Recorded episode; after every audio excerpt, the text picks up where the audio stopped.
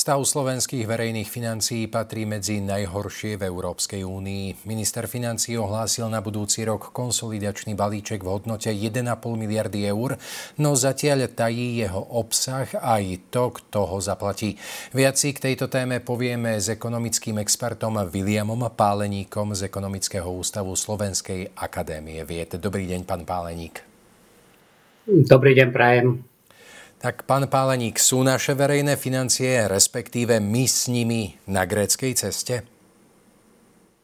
Prvé treba povedať, že z hľadiska vedeckého nie je definícia gréckej cesty úplne jednoznačná. Nie je to tak vedecký pojem, ako je to skôr tak prakticko-politický pojem.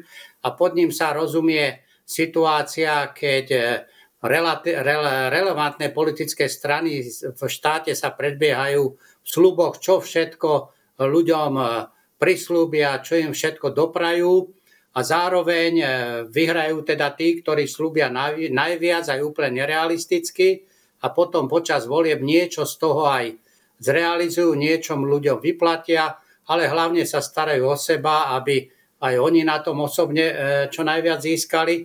A pri ďalších voľbách sa to opakuje, zase sa predbiehajú, zase sa predbiehajú. Týmto výrazne rastie potom zadlženie krajiny, lebo vždy sa zvyšujú výdavky a potom v nejakej, pod vplyvom nejakej externej situácie, v prípade Grécka to bola teda kríza 2008 až 10, sa tieto verejné financie zrútia, lebo e, tzv. E, rizikové prírážky stúpnú tak veľmi, že nastane kolaps financovania, zadlženia toho štátu a ten štát sa dostane do obrovských problémov vo svojich verejných rozpočtoch. Toto sa myslí pod gréckou cestou. Pokiaľ ide o nás, e, naše zadlženie je jedno z najväčších, ako bolo už povedané, ale hlavne treba počiarknúť, že rýchlosť nášho zadlžovania je najväčšia v Európskej únie a zároveň toto zadlžovanie je výsledkom predbiehania sa politikov, kto viac ľuďom dopraje, kto viac slúbi. Bolo to vidieť e, za predošlej vlády, keď boli rôzne atómovky nazvané, alebo sluby vterajšej opozície, vterajšej koalície, ktorá aj čiastočne naplňa. Čiže z tohto pohľadu podľa mňa je opodstatnené povedať, že sme na gréckej ceste. Môžeme povedať, že informácia ministra financií o konsolidačnom balíčku bola skôr smerovaná zahraničným trhom a investorom, keďže sa ako v prvej objavila v agentúre Bloomberg? Áno, s týmto názorom sa stotožňujem. Je to trochu podobné tomu, keď eh, premiér napríklad na domácej scéne hovorí, že e, nedá nič Ukrajine a v, Európskej únie v Bruseli potom odhlasuje pomoc Ukrajine, čiže inak koná v zahraničí a inak doma.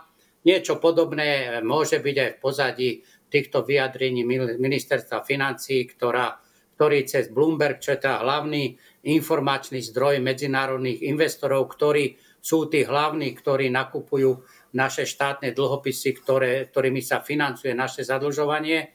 Čiže chcel im vyslať informáciu, aby videli, že naša situácia je stabilná, aby výšku tej rizikovej prírážky eh, do určitej miery stabilizoval, znížil. Toto bola jeho hlavná motivácia.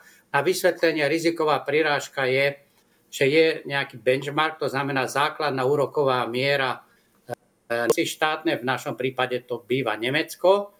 A o čo drahšie my e, nakupujeme, teda o čo viac úrokov platíme ako Nemci, to je riziková prírážka, že sme horšia krajina ako napríklad Nemecko. Táto riziková prírážka v posledných, poslednom roku rastie a minister financia si sa snaží, aby nenarástla, lebo keď táto riziková prírážka výrazne narastie, tak výrazne narastie, e, narastú náklady na financovanie nášho nášho dlhu. Doteraz tie náklady na tie úroky boli do miliardy, ale ono už to ide ku 2 miliardám ročne, takže snaží sa znížiť tú rizikovú prirážku. To hovorí navonok, uvidíme, ako dovnútra e, bude reálne postupovať, aké budú reálne e, tie kroky pri stabilizácii verejných financií. Na druhej strane tá viera z toho, že, že tí, rizik, tí zahraniční investori si to nevšimnú, je podľa mňa neopodstatnená, lebo zahraniční investori majú doma svoje pobočky, sledujú u nás situáciu. Nakoniec aj naše banky majú zahraničných majiteľov, ktorým hlásia, čo sa deje. Takže podľa mňa tá taktika hovoriť niečo do zahraničia, niečo iné domov nebude úspešná. Pred voľbami Robert Fico hovoril o konsolidácii maximálne na úrovni 0,5 HDP ročne. Minister financí najnovšie hovorí o 1% na budúci rok. Otázka teda znie, zvládne to naša ekonomika a môžeme 1% HDP považovať za primerané tempo konsolidácie? E, to 1,5 miliardy ročne je viac ako 1% o niečo, ale to nie je podstatné. Podstatné je, že ak by tá konsolidácia bola dobre nastavená, boli vhodné opatrenia, ktoré vyriešia viac vecí naraz, tak je to podľa mňa zvládnutelné. Otázka je teda, aké konkrétne opatrenia vláda zvolí. A to zatiaľ nevieme. Najviac rezonuje opatrenie zrušenia energodotácií. Ministerstvo sa teda spolieha na stabilnú situáciu ohľadne cien energií? Áno, podľa mňa to spoliehanie sa je celkom opodstatnené, ale hlavne treba počiarknúť, že už pri príprave rozpočtu na tento rok 2024 toto ministerstvo financí robilo aj rozpočet na ďalšie roky a tam už sa počítalo so skončením e, dotácií na, na energie, čiže nie je to nič nové, nie je to nejaký nový balíček na stabilizáciu verejných financií, ale každopádne e, ten hlavný dôvod nárastu cien energií okrem koronavírusu bolo hlavne vojna na Ukrajine. Európska únia už sa adaptovala na novú situáciu, výrazne obmedzila príjem energonosičov z Ruska, nahradila ich inými Čiže nie, podľa mňa tá viera, že už nebudú treba, energodotácia je opodstatnená. Na druhej strane mohli by tam ešte spôsobiť problémy, napríklad vojna Izraelu v Gaze alebo nejaká eskalácia vojny na Ukrajine, ale podľa súčasných situácií tá viera v ministerstvo financie je podľa mňa opodstatnená. Majú mať domácnosti, ale aj školy, nemocnice, sociálne zariadenia a podobne starosti, či budú zvládať náklady s energiami? Podľa môjho názoru nemusia mať tie obavy. Samozrejme všetky domácnosti, nemocnice aj spomínané zariadenia musia zodpovedne konať, musia mať e, uzavreté stabilné zmluvy s dodávateľmi energií. Nakoniec aj tie problémy, ktoré boli predtým roka a dvoma, boli spôsobené tým, že aj niektoré významné podniky alebo zariadenia mali uzavreté také okamžité ceny, spotové ceny energií, ktoré boli nižšie, tak sa na to tak povedať ulakomili, ale keď nastali turbulencie na troch, tak na to e, mohli veľmi doplatiť. Takže ak budú domácnosti, školy a iné zariadenia zodpovedne uzatvárať rozumné, e, nie najlacnejšie, ale také stredné zmluvy, stabilné, niekoľkoročné, tak eh, podľa mňa už nebudú mať problémy. Kľúčovou otázkou je, kto konsolidáciu zaplatí. Dokážeme aj na základe skúseností z minulosti predpovedať, kde bude vláda Roberta Fica hľadať zdroje, teda či na príjmovej alebo výdavkovej strane rozpočtu? Tak toto je veľmi dobrá otázka, lebo jedna vec je, čo vláda hovorí, druhá vec býva, čo vláda bude robiť. A preto je rozumné odhadnúť to podľa toho, čo vláda v takejto a podobnej, podobno zložení doteraz robila, veď je to štvrtá, štvrtá vláda Roberta Fica. Zdá sa, že nekoná úplne inak ako jeho predošlé vlády. Na tej príjmovej stránke bolo tradičné, že sa snažili zdaniť toho, kto bol akýsi nepopulárny, alebo dalo sa ho za nepopulárneho vyhlásiť. To boli napríklad banky aj v minulosti. E, táto vláda v tom pokračuje, zase ich zdanila a na tej výdavkovej stránke aj deklarujú nejaké šetrenie aj na vládnych výdavkoch, aj na svojich, ale tá skutočnosť býva iná. Napríklad e, aj v štátnom rozpočte vláda deklarovala, že ušetrí 80 miliónov na chode svojich ministerstiev, ale v inej časti rozpočtu hneď založila nové ministerstvo za 100 miliónov a 100 je viac ako 80 a teraz v súčasnosti napríklad sme videli, že vláda, e, členovia vlády si zvýšili svoje, svoje paušálne výdavky radikálne o tisíce eur mesačne, teda na sebe nešetria, ale zároveň e, išli priamo proti duchu zákona o rozpočtovej zodpovednosti, ktorý tak sa kde hovorí, že v čase vysokého zadlženia štátu, čo je tam presne definované, kedy to je, a už sme to dávno dosiahli, sú platy e, vlády zmrazené. Oni to obišli akousi právnou kľúčkou, že to nie sú platy, ale paušálne výdavky. No sú to ich príjmy, aj keď možno o to nebudú mať zvýšený starobný dôchodok, lebo z toho neplatia odvody. Každopádne išli proti duchu zákona o rozpočtovej zodpovednosti, aj keď možno nie úplne protizákonne. Takže zdá sa, že na sebe vláda nešetrí, to už vidíme, na vládnych výdavkov tiež nie, takže bude to snaha skôr na príjmovej stránke štátneho rozpočtu. No, hovorí sa, že vláda, ktorá zdvihne cenu piva, musí padnúť. Môžeme očakávať rast spotrebných daní na alkohol, tabakové výrobky alebo sladené nápoje? Tak hovorí sa to, ale myslím, že aj v praxi sa to prejavilo v Čechách. Ono na Slovensku to pivo nemusí byť až taká téma ako v Čechách.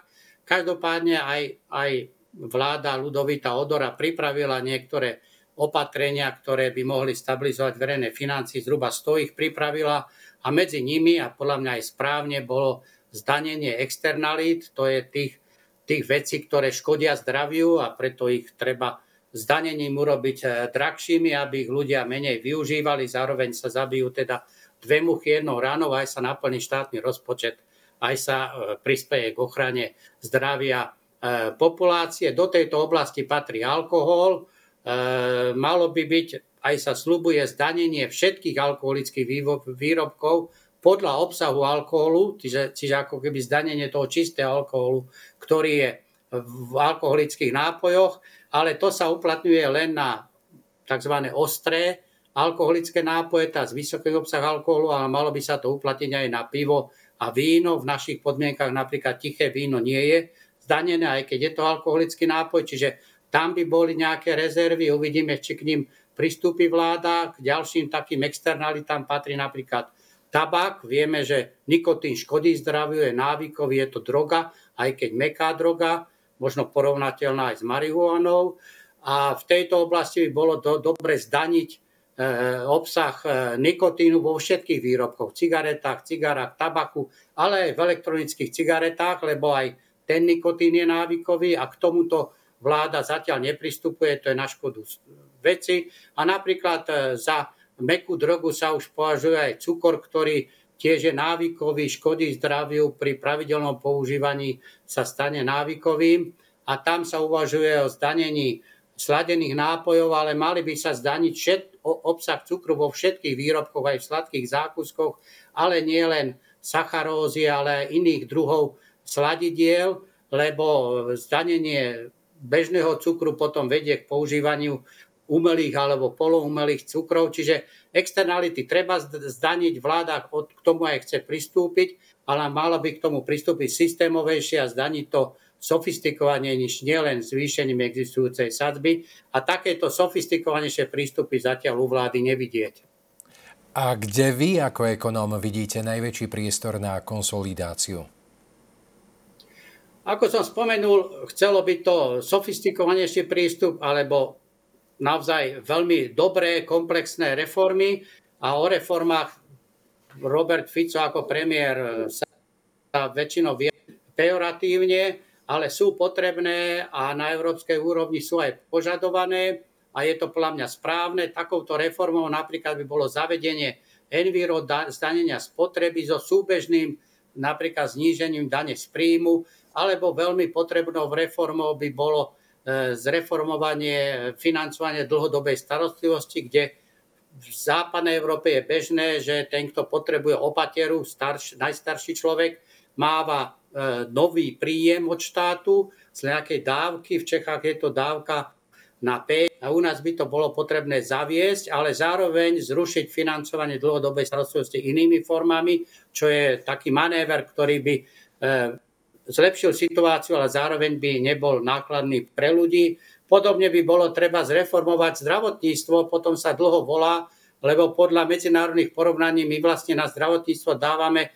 dosť peňazí porovnaní s inými krajinami, ale ten výsledok, tá kvalita zdravotnej starostlivosti tomu nezodpovedá. Takže my potrebujeme reformovať tieto, tieto hlavné oblasti, e, ktoré súvisia so starnutím populácie a nie len tam občas pridať nejaké peniaze, ale pri celom systéme fungovania vlastne tie dodatočné prostriedky iba zvyšujú zadlženie štátu, ale nezlepšujú ten systém financovania. Veď už vieme, že za, za tých vyše 20 rokov e, štátne nemocnice už boli, myslím, 5 alebo 6 krát oddlžené vždy naposledy a potom znova naposledy a znova naposledy. A to notorické zadlžovanie štátnych nemocníc, čo je nakoniec trestný čin, e, je už, je už naozaj neúnosné. Zase sa tam hovorí o stovkách miliónov a pritom súkromné nemocnice fungujú z podobných príjmov, dokonca aj menších a nezadlžujú sa. Čiže ten systém financovania zdravotníctva u nás potrebuje reformu, ale pochybujem, že, že táto vláda sa k nejakej systémovej reforme v takýchto citlivých oblastiach e, dostane. Ktoré opatrenia vyvíjajú aktuálne na verejné financie najväčší tlak? Tak už naozaj tie 3-4 roky je to ten populizmus, sú to tie výdavky rôzne ad hoc, ktoré niekto si zmyslí a kúpi si tým, alebo si verí tomu, že si získa voličov.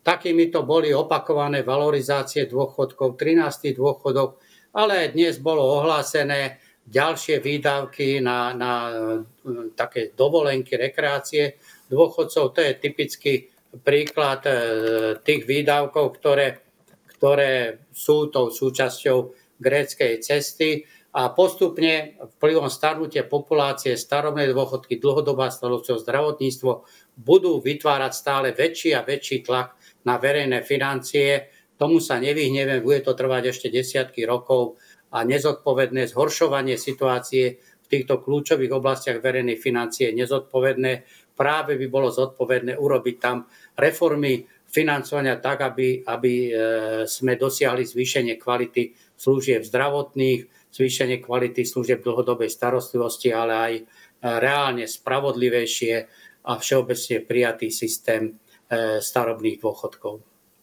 Hovorí ekonomický expert William Páleník z Ekonomického ústavu Slovenskej akadémie viede. Ďakujem za rozhovor. Ja ďakujem a príjemný deň prajem.